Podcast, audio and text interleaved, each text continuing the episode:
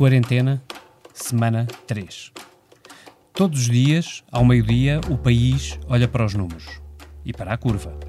Ao fim de três semanas, a curva parece descer. Esta terça-feira voltou a subir. Como quem lembra ao país confinado que ainda é cedo para respirar. Ao fim de três semanas de confinamento, a escassos dias de o governo decidir se há regresso às aulas em maio para o secundário, Marcelo Rebelo de Sousa quis ser otimista. Percebe-se que este esforço dos portugueses está a dar resultado. Isto aumenta a nossa confiança e aumenta a nossa convicção positiva. Mas também foi realista. Daquilo que disseram os especialistas, a opção a fazer é ganhar em abril o mês de maio. Pois é, esta foi a semana em que os políticos começaram a falar do regresso à normalidade, como quem puxa pelo ânimo. Mas também foi a semana em que os políticos se dirigiram aos banqueiros. Rui Rio fez-lhes este desafio. Não podem querer cair na tentação de eh, lucrar empréstimo a empréstimo, mas sim ajudar as empresas, salvaguardando naturalmente aquilo que é a sua, o seu equilíbrio financeiro e a sua solvabilidade. Dias depois, foi a vez de Marcelo chamar, sem puxões de orelhas, atando os nós e pedindo-lhes colaboração. Como quem canta Benny King. So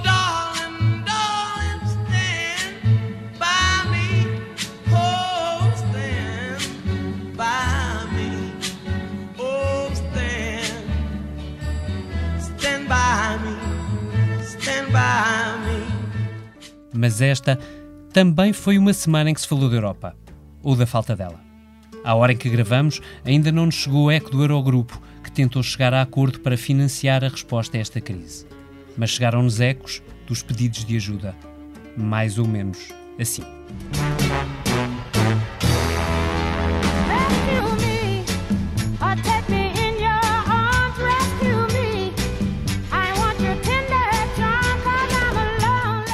Seja bem-vindo à Comissão Política. Queremos muito que seja esperançosa. Mas aqui, os sonhos não são papel nosso. Este episódio tem o apoio da TAP Air Portugal. Dê asas ao seu negócio e ganhe dinheiro enquanto voa. Adira já ao programa da TAP para empresas em tapcorporate.com. Hoje tenho House Party a Liliana Valente Olá Liliana, estás a salvo? Olá David, sim, creio que ainda estou a salvo. E também tenho o Diogo Cavaleiro, jornalista do Expresso, especialista no sistema bancário. Como está tudo por aí em casa, Diogo? Olá, tudo bem, obrigado.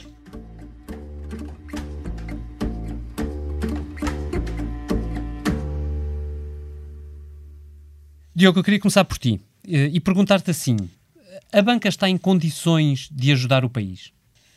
a banca está em melhores condições agora do que estava em 2010 e 2011. Acho que isso uh, é, uma, é uma certeza que todos temos. Agora, temos de ter noção que a banca portuguesa não, estava, não está propriamente, ou não é propriamente, a banca, a, a melhor banca da, da Europa. E temos de ter noção também que este, esta situação também afeta os bancos. O BCP, no relatório e contas de 2019, que foi publicado a semana passada, tinha lá uma indicação. Os bancos normalmente nesses relatórios deixam as indicações sobre uhum. os riscos que têm pela frente, e uma das indicações falava claramente do, do Covid ou da Covid-19 e mencionava também o risco, este risco a crescer e falava, por exemplo, das falências de empresas. Portanto, o banco antecipa que, que uh, vai acontecer um conjunto de falências de empresas. Obviamente que isto tem um impacto direto na, no, nos bancos. Os bancos não vão conseguir impedir as falências de todas as empresas que, uh, que podem vir a ter dificuldades. Obviamente que tivemos aqui um, uma flexibilização que foi criada pelo, pelos supervisores europeus, tanto pela EBA, a Autoridade Bancária Europeia, como pelo Banco Central Europeu. Uhum. Tivemos uma flexibilização no que diz respeito às moratórias de crédito, portanto, a possibilidade de, pessoas, particulares e empresas suspenderem os, seu, os pagamentos dos seus empréstimos quando estão afetados por esta, por esta crise. Uh, e essa moratória criar aqui alguma possibilidade dos bancos amortecerem uh, o impacto nos seus rácios, mas temos de ter uma, um, uma questão em mente que é antes da Covid já havia clientes em dificuldades uhum. e os bancos portugueses já tinham uma mochila, sobretudo alguns, o novo banco é o principal nesse, nesse campo, tinham uma mochila de crédito mal parado, portanto já uhum. tinham um peso grande de empresas que tinham dificuldades. Estas moratórias e também as linhas de crédito que foram disponibilizadas ou que foram criadas pelo governo obrigam a que só os clientes que estejam uh, em situação regular, ou seja, que não tenham dificuldades nesta altura, é que podem aceder a essas uhum. linhas de crédito e também a essa moratória. Isto vai criar um problema que é, para, para os bancos, vai ser muito mais difícil lidar com os clientes com que já tinham dificuldades até aqui. Portanto, esses bancos estão é muito mais limitada a ajuda que a, que a banca portuguesa pode dar a clientes que já tinham algumas dificuldades. Se somarmos as, as dificuldades que, esse, que esses clientes vão ter acrescidas agora por causa da Covid, porque podem, podiam já ter problemas e agora terem, por exemplo, uma quebra brutal das suas receitas, esses clientes estão, estão completamente dependentes de uma abertura dos bancos que não sabemos qual é que é, porque os bancos também estão a responder, ou têm de responder também a todas as empresas que estavam regularizadas e que agora têm este problema pontual. Portanto, eu acho uhum. que claramente temos aqui uh, um, grande, um grande problema que é não só os clientes que têm, que têm agora dificuldades, como aqueles todos que já tinham. Exato, que já tinham, exatamente. Deixa, tu deixaste uma série de, de pistas, eu, eu, queria ainda fazer-te uma pergunta para, para depois passar à Liliana. Um, tu achas que os apoios que o BCE já deu um, se, são o fim da linha para o BCE ou, ou ainda há alguma expectativa de que o BCE tenha armas na mão para poder jogar? E ajudar a banca e eu, ajudar a resposta? Eu, essa resposta, o, essa pergunta, eu acho sempre uma. Uh, deixa-nos sempre uma questão um bocado, um bocado dúbia, ou é sempre uma questão dúbia, porque o BCE uh, consegue sempre, ou parece até agora conseguir sempre, uh, descobrir novas formas de ajudar uhum. os países e também, e também os bancos. Uh, portanto, eu, eu acho que há sempre formas, por muito que uma pessoa consiga pensar que já está esgotada toda, uh, uh, todo, todo, todas as armas, que pode, toda a artilharia que o, que o BCE possa ter já esteja esgotada, pode haver essa percepção, mas eu acho que efetivamente há sempre novas, novas armas que ninguém, que ninguém antecipava que possam vir a ser, possam vir a ser utilizadas. Portanto, uhum. eu respondendo a essa pergunta, eu acho que ainda pode haver uh, mais atuação do BCE para, para flexibilizar a atuação da banca, porque a verdade é que o BCE já fez tanto na parte monetária, portanto nas, na possibilidade de financiamento dos bancos, mas também na parte de supervisão uh, prudencial, portanto flexibilizou regras, por exemplo na questão das, das moratórias temos uma flexibilização uh, permitida pelos, pelos supervisores para que estes clientes não, se, não afetem os rácios de mal parado e daí o, o capital dos bancos. Portanto, acha que se pode vir sempre a descobrir novas formas de uh, apoiar os bancos e a economia. Eu uhum. por isso eu tenho muitas dúvidas em dizer que as ajudas já, já, estão, já estão esgotadas. Uh, é preciso também contornar os tratados e o BCE tem sido bastante eficaz nesse, nesses métodos, os tratados europeus. E eu ia com isso aproveitar para passar a bola aqui à Liliana, porque, uh, Liliana, tu tens acompanhado também a dimensão europeia uh, desta, da, resposta a esta crise. Um, como eu dizia no início desta comissão política, ainda não temos sinais do ecos do Eurogrupo, que estava bastante tenso à hora que falamos.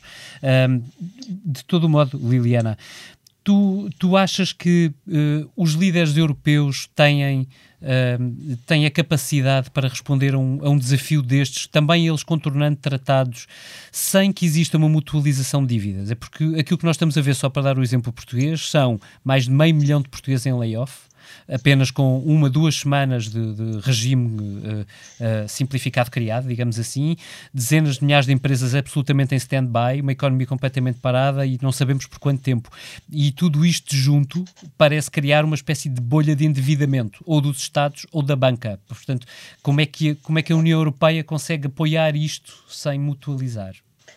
Uh, respondendo diretamente à tua pergunta, se, se os uh, se os Estados-membros têm capacidade para contornar isto e para dar uma resposta, ainda não a mostraram. Uh, acho que a falta de consenso que tem existido e as dificuldades que, que estão agora a acontecer de novo no Eurogrupo mostram que uh, a Europa ainda não percebeu, ou pelo menos alguns líderes europeus ainda não perceberam, da gravidade da situação e da necessidade de dar uma resposta rápida, pujante e que seja consensual. Um, se repararmos, já vamos no terceiro Conselho Europeu, uh, no espaço de salver três, três semanas, três ou quatro Conselhos Europeus por videoconferência, uh, outras tantas conferência, uh, conferências do Eurogrupo, e ainda não há uma solução. E agora os líderes europeus que estão a testar mais uma mais uma, mais uma solução através do, do Fundo de Resgate Europeu, do mecanismo, Uh, decidiram que se calhar só para 16 de Abril é que se reúnem uh, os primeiros ministros do, do, do, dos 27 outra vez. Portanto, isto tudo mostra que se eles têm capacidade ainda não, ainda não mostraram. Uh, eu queria só aproveitar para também meter a foice na seara alheia, porque há pouco eu estava a ouvir o Diogo e, e, e ele estava a dizer que os bancos já têm uma mochila uh, atrás de crédito mal parado. Eu acho que o que esta crise vai fazer é que eles, em vez de uma mochila, vão ficar com uma mala de viagem de crédito mal parado e depois vamos ter de resolver não só esta situação de emergência, como toda, todo o problema que vai ficar, porque uhum. há empresas que não vão conseguir uh, cumprir os seus compromissos, portanto, há mais esse problema que, que vem de um período que estamos a falar quando tudo começar a retomar, portanto, todas as empresas vão conseguir retomar. Mas é um bocadinho, pode-se colocar, Diogo, a questão de se, as, se a banca não estiver agora para as empresas, uh, o, o, depois não há economia para, para a banca, para, para, para poder recuperar a banca? Ou não? Ou seja, é preciso a banca acudir Sim. agora, mesmo que isso crie um problema, para que depois exista economia para poder uh, devolver à banca o apoio que vai ser exigido agora, ou não? Sim, mas aí vais sempre depender também depois da avaliação que será feita pelos supervisores daquilo que foi daquilo que foi que for feito. É um bocadinho a lógica de, do governo quando diz, quando lança a questão do layoff simplificado uhum. para manter os empregos. Uhum. A questão dos bancos é temos de manter as empresas a funcionar para depois conseguirmos continuar a ter, a ter clientes, porque para, para, para os bancos também não interessa que os seus clientes vão, uh, vão à falência, porque quer dizer, são créditos que depois ficam sem, uh, sem conseguir uh, recuperar. O que eu acho é que claramente da, das ajudas que, que os bancos já têm, já têm vindo a, a dar e que têm vindo a dizer que já estão a disponibilizar, há vários aspectos que precisam ainda de alguma, alguma afinação. E aí não depende só dos bancos, Sim. mas também do próprio governo. Sim, tu dizias hoje no Expresso que os clientes com moratória da... têm de pagar seguros, por exemplo, não é? Exatamente, e não só. O, acho que aquilo, a primeira coisa que foi falada logo na questão das moratórias era, é a questão dos juros capitalizados. Exato. Os juros estão a capitalizar no período em que uh, estão a contar, portanto, durante o período da, da, da, suspensão dos pagamentos, os juros dos créditos estão a contar, portanto, a prestação uh, que as pessoas pagam em crédito à habitação vai subir depois do final da. Uhum. Uh, da, da moratória e se para, exemplo, se para, os, para os particulares o aumento pode ser limitado, porque as prestações também não são uh, de milhares de euros. A verdade é que para as empresas uh, esse, esse agravamento poderá ser muito, muito significativo. Uh, portanto, claramente aqui temos a banca tem de ter um papel e eu acho que no campo político tem vindo essa tem vindo essa pressão essa, essa pressão moral, mas também tem de, tem de, temos de ter consciência que os bancos têm comerciais, portanto, que vendem os créditos, mas também têm pessoas, trabalhadores, funcionários que são responsáveis por olhar para o risco de cada uma das operações. Uh, e esse. E não há hoje a operação sem risco. Já, certo. Hoje o risco é cada vez maior. Isso, isso permite-me perguntar à, à Liliana uh, uh, se, se ela acha que, esta, que este, esta crítica de, que Rui Rio fez, se é que podemos chamar-lhe crítica, ou pelo menos pressão que Rui Rio colocou sobre a banca, se do lado do governo não acaba por ser uma, uma pressão bem vista ou bem recebida, não é? Não, acaba por ser uma ajuda ao governo? Eu acho, essa pergunta é uma tricky question. Uh, eu acho que mais do que ser uma ajuda é preciso ver as coisas de outra maneira. Rui Rio está a pôr uma pressão sobre a banca numa altura em que a própria banca já é obrigada a estar em jogo, ou seja, não se pode estar. Uh, eu, eu confesso que vi essas declarações de Rui Rio com alguma surpresa porque, vejamos, grande parte da solução que está neste momento, a solução de emergência, uhum. está a ser através das linhas do BCE, que são através dos bancos, seja através do quantitative easing para a compra de dívida soberana, seja através das linhas de crédito para ajudar as empresas. Portanto, os bancos já estão neste jogo desde o início. Uh, obviamente que a pressão, aqui temos um lado político que é obviamente de registar, porque estamos a falar de, de obviamente que, que há essa pressão política e fica desculpa pessoal, fica bem fazer pressão sobre os bancos que, uh, uh, a ajudar os portugueses, mas a verdade é que a banca já lá estava. Uh, e eu não acredito que esta pressão política um, tenha resultado em alguma coisa de muito diferente ou que vá resultar em alguma coisa de muito diferente. Resultou numa coisa. Resultou, pelo menos, em termos, uh, outra vez, um presidente da, da República hiperativo, não é?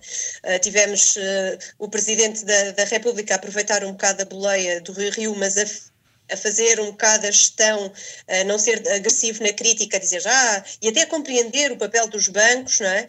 Uh, mas passámos a ter um Marcelo que, depois do seu período de quarentena quase voluntário inicial, um, começou a tentar puxar o papel para si de novo uh, e, e, já ouvimos a ir visitar agricultores no, no final de, de, semana, a falar com os banqueiros um, e só em dois dias já deu duas entrevistas, duas ou três, uhum. salvo erro, teve no Prós e Contras, esteve na Antena 1, uh, a fazer passar a sua mensagem. Portanto, isto não desviando do, do, assunto dos bancos, uhum. acho que já teve uh, esse efeito político de pressão, mas na verdade eu acho que hum, há aqui uma, uma, uma, uma, coisa de futuro que eu não sei se estão bem a ver. É muita sorte teremos nós se não tivermos de ser nós outra vez a acudir aos bancos, porque os bancos agora estão a acudir, mas com a quantidade de problemas que vamos ter na economia, são os bancos que vão ficar uhum. em, em, com os seus balanços em dificuldade. Portanto, a não ser que os reguladores europeus facilitem, como dizia o Diogo, daqui a se calhar um ano ou não sei meses, vamos ter se calhar alguns bancos em dificuldade. Portanto, eu acho que, mesmo do ponto de vista político é preciso fazer pedagogia sobre o papel dos bancos. Não acredito que seja preciso só fazer essa uhum. pressão política, é preciso também fazer pedagogia nesta altura, porque os bancos também não são uh, sempre os bichos-papões que, que nós temos de ir lá resgatar com o nosso dinheiro. Neste momento têm um papel central na, na resposta que está a ser dada. Uh, nós temos aqui uma oportunidade rara nesta Comissão Política que é ter um, um jornalista económico a poder fazer análise política. Diogo, tu olhando para o que disse Rui Rio sobre a banca e olhando para o que disse Marcelo, que bissetriz é que tu traças? Ou seja, o que é que tu achas que eles quiseram? Uh, eu acho que quiseram ter a certeza de que uh, os portugueses sabem que eles estão atentos. Porque eu, eu, era um pouco o que a Liliana estava a dizer. Eu acho que a reunião que Marcelo Rebelo de Sousa faz com os, com os banqueiros possivelmente traz muito pouco de novas respostas, a não ser apenas a ideia de que há uma atenção e uma pressão sobre a banca. Por exemplo, os, bancos, os bancos que participaram ontem nessa videoconferência fizeram hoje o comunicado, uh, mas esse comunicado uh, diz muito pouco.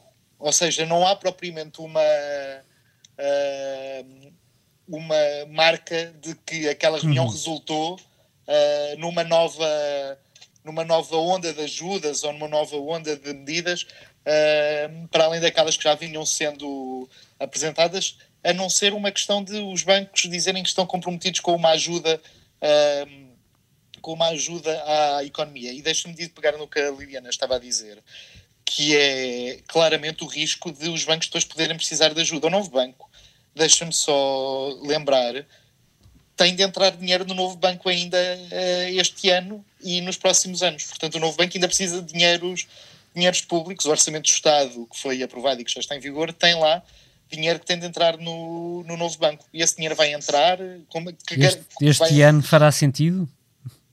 Já que estamos a excepcionar tudo. O que é que vai...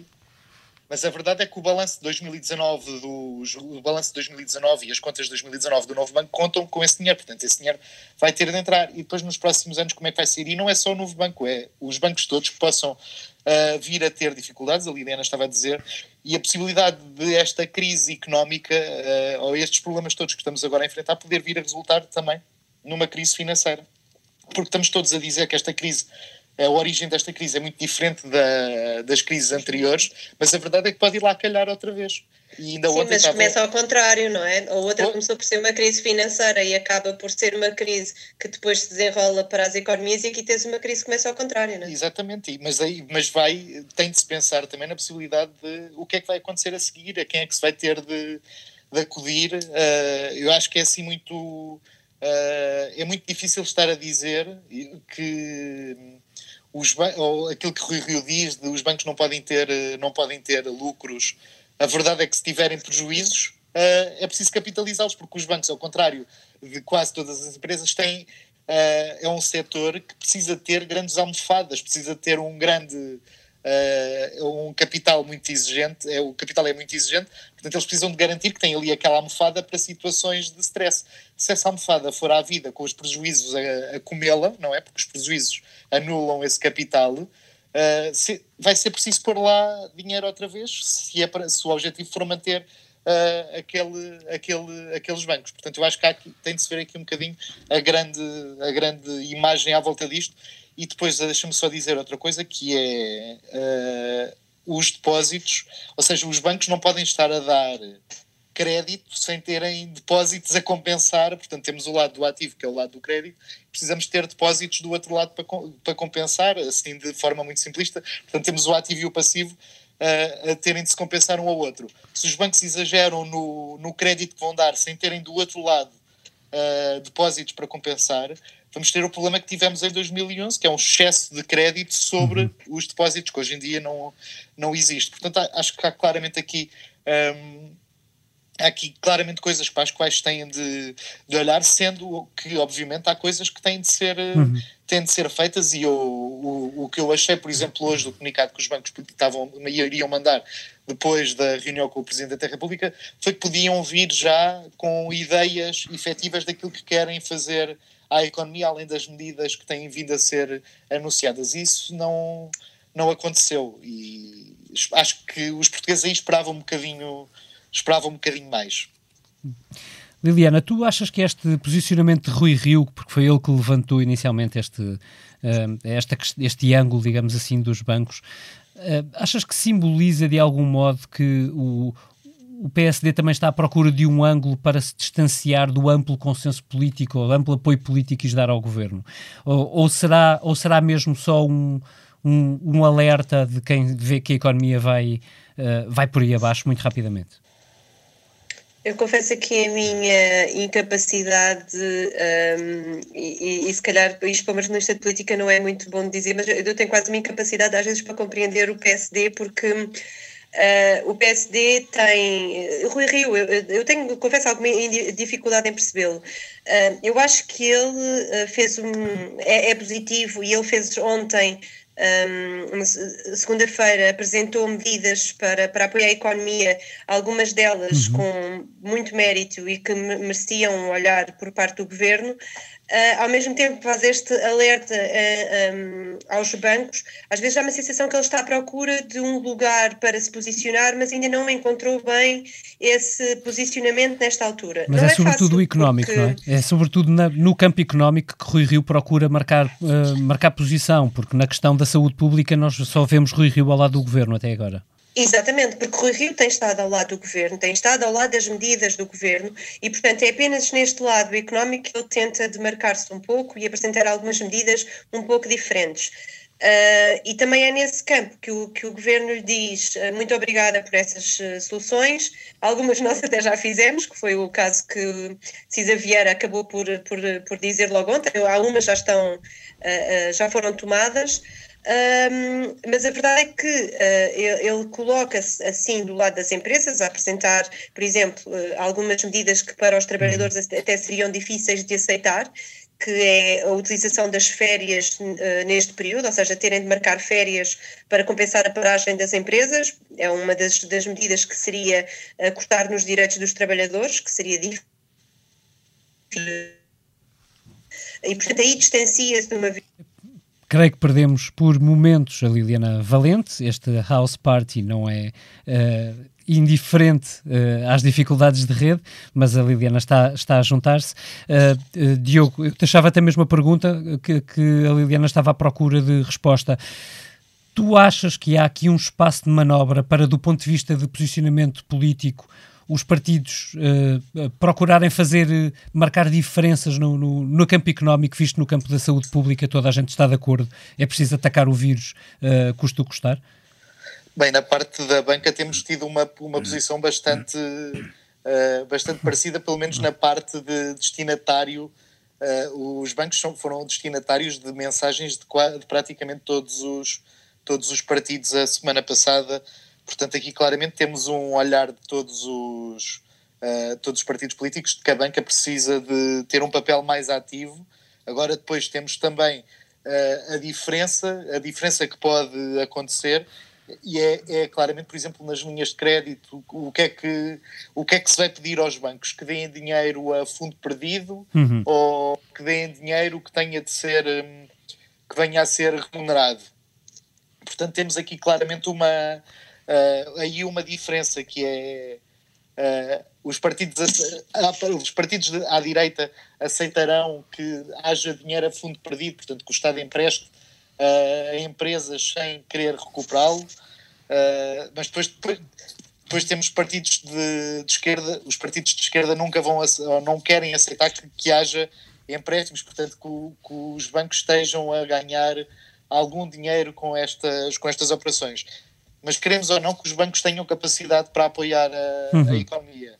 E isso tudo depende da forma como olhamos para o, o sistema e, da, e, dos, e do lado do espectro político em que, nos, em que nos colocamos. Eu acho que há claramente espaço para haver propostas diferentes e o que é que, o que, é que, se, o que, é que se quer de cada, de cada banco. O PCP, por exemplo, uh, agora tem completa margem para dizer que a banca pública, se toda a banca fosse pública, eh, não haveria problemas em determinar para onde é que iria a ajuda, a ajuda é para que setores é que seriam privilegiados pelas ajudas que os bancos podiam, podiam, podiam dar. Portanto, eu acho que claramente deve haver uh, diferente, uh, há, há onde, no, no, campo da banca há diferentes formas de olhar. Depois temos claramente depois a, outro, a outra a questão dos apoios, apoios ao emprego e à, e à economia, portanto, que também podem, podem vir a ter uma diferença de, de olhar por parte dos bancos, porque temos de ter uh, também garantias, e eu acho que isso aí o governo fez bem também, uh, ou pelo menos tem uma boa intenção na parte certo. do reforço de poderes da ACT, da, da Autoridade para as Condições de Trabalho, que é a parte de, uh, de que forma é que se garante que as empresas não se estão a, a aproveitar uhum. destas, destes regimes temporários para equilibrar as suas as suas situações. Portanto, eu acho que claramente há uma questão que todos os partidos deviam estar, eh, deviam estar de acordo, que é todo este leque de ajudas tem de vir com uma questão, que é a fiscalização. Acho que tem de haver uma clara fiscalização de como é que estas ajudas estão a ser, uh, estão a ser implementadas, como é que vão ser implementadas. E eu acho que essa parte é bastante, bastante importante, porque a prestação de contas tem, de estar ao lado da, desta ajuda e vamos passar bem os próximos meses nisto. Liliana, te foste interrompida, queria deixar-te esta última palavra, mas uh, procurando a resposta a, a, àquilo que, que, conversávamos, que é se tu vês que no campo económico possa haver margem para haver posicionamentos políticos diferentes, uh, que, que não este consenso absoluto que existe na luta contra a pandemia.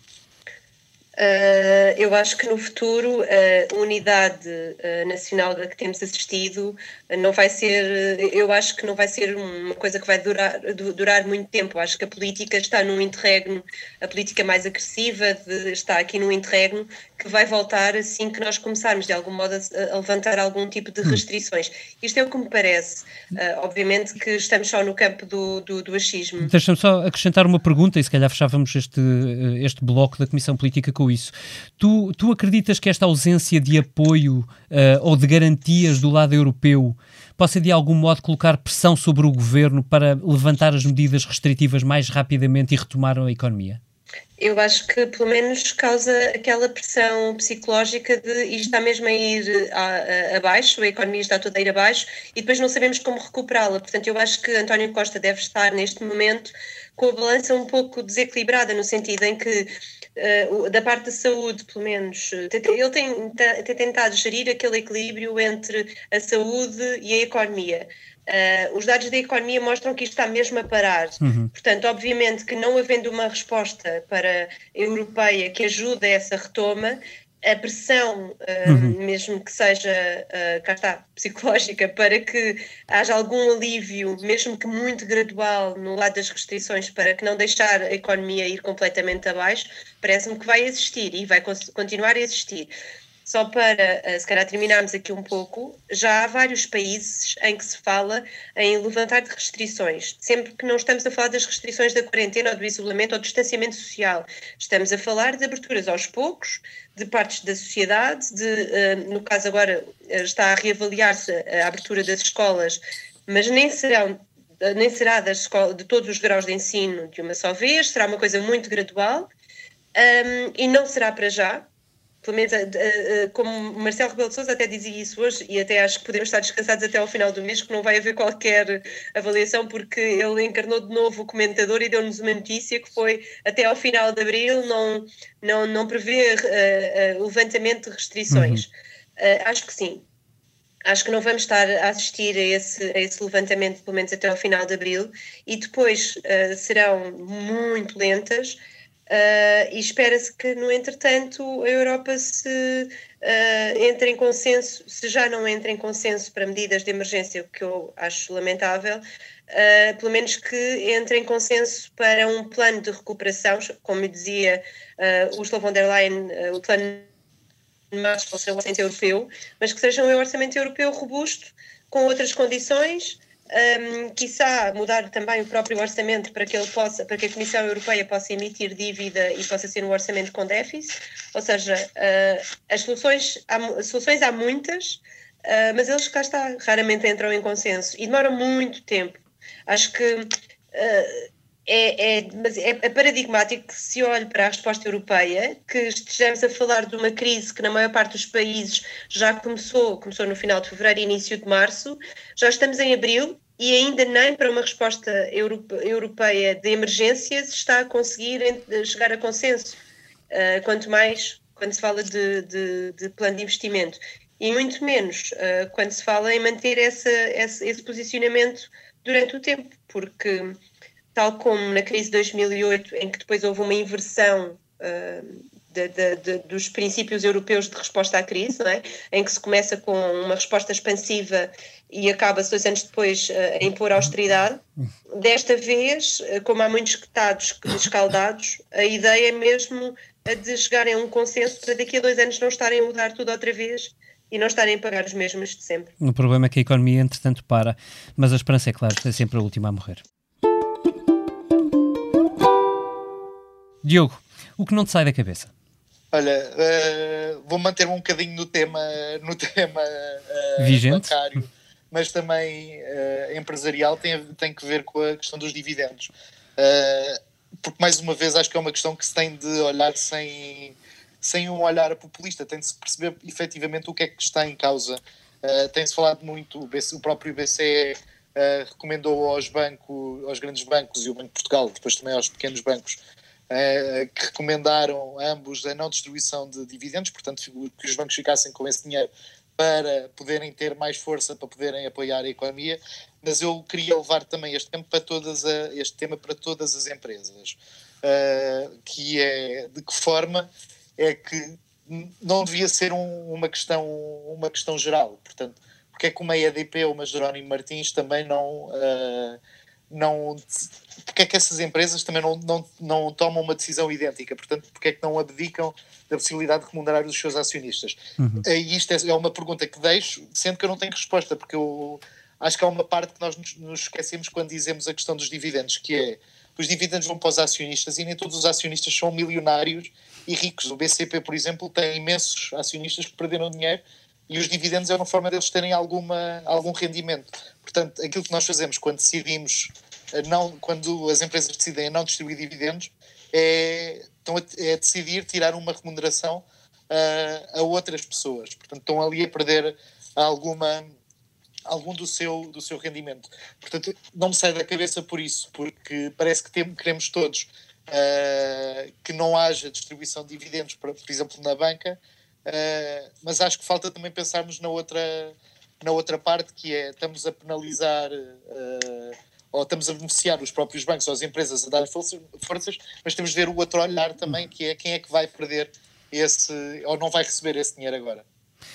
A mim, não me sai da cabeça um texto que o Gonçalo M. Tavares citou no Diário da Peste, que também descreve dia a dia estes eh, dias de quarentena que nos vão testando os limites. É um texto de Jacob Steinberg, um poeta israelita, que eh, o Gonçalo M. Tavares cita dizendo assim: Dê cinco passos para a frente e cinco passos para trás, diz um médico no manicômio do bom soldado Zweig. É um teste para ver se o homem é louco ou não. Tente fazer isso todos devíamos fazer isso. Cinco passos para a frente, cinco passos para trás, para ver se ficamos no mesmo sítio. Não ficamos no mesmo sítio. Já não é possível ficar no mesmo sítio. Liliana, a o que não te sai da cabeça? Bem, eh, depois dessa poesia, eh, eu vou agora para coisas mais terrenas eh, que têm sido. E obviamente mantenho-me sempre no tema, porque eu não tenho. A minha cabeça não tem pensado sobre outra coisa, mas decidi nos últimos dias começar a ler mais coisas sobre os efeitos positivos. e isto até, obviamente, para muita gente até parece mal, mas é verdade que estão a acontecer alguns efeitos positivos desta, desta paragem abrupta. sobretudo, eles começam logo no, no ambiente, não é? Temos menos poluição. Um, e, e só, só com isso o, o, o mundo já, já está a respirar um, um pouco melhor. Uh, eu dei por mim, obviamente, a pensar uh, que isto também pode ser, uh, pode provocar, porque as grandes, as grandes crises também têm às vezes o efeito de, de criar grandes mudanças na sociedade. Um, e estive a ler um pouco sobre mudanças de hábitos que podem, podem acontecer.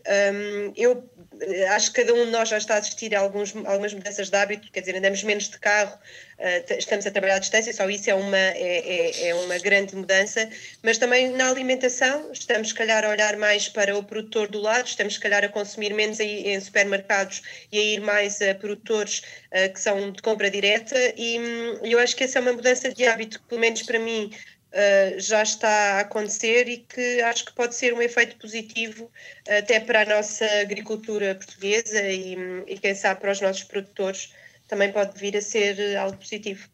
Aí está, algo positivo nós a pensarmos uns nos outros.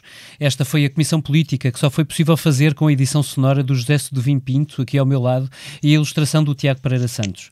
Foi uma Comissão Política de Páscoa aquela Páscoa crua em que sabemos que não vamos poder estar com todos aqueles que mais amamos. Esta Páscoa será assim em casa. Será por eles, será por todos. Deixo-vos com as Supremes, porque elas explicam isto muito melhor do que eu. Até para a semana.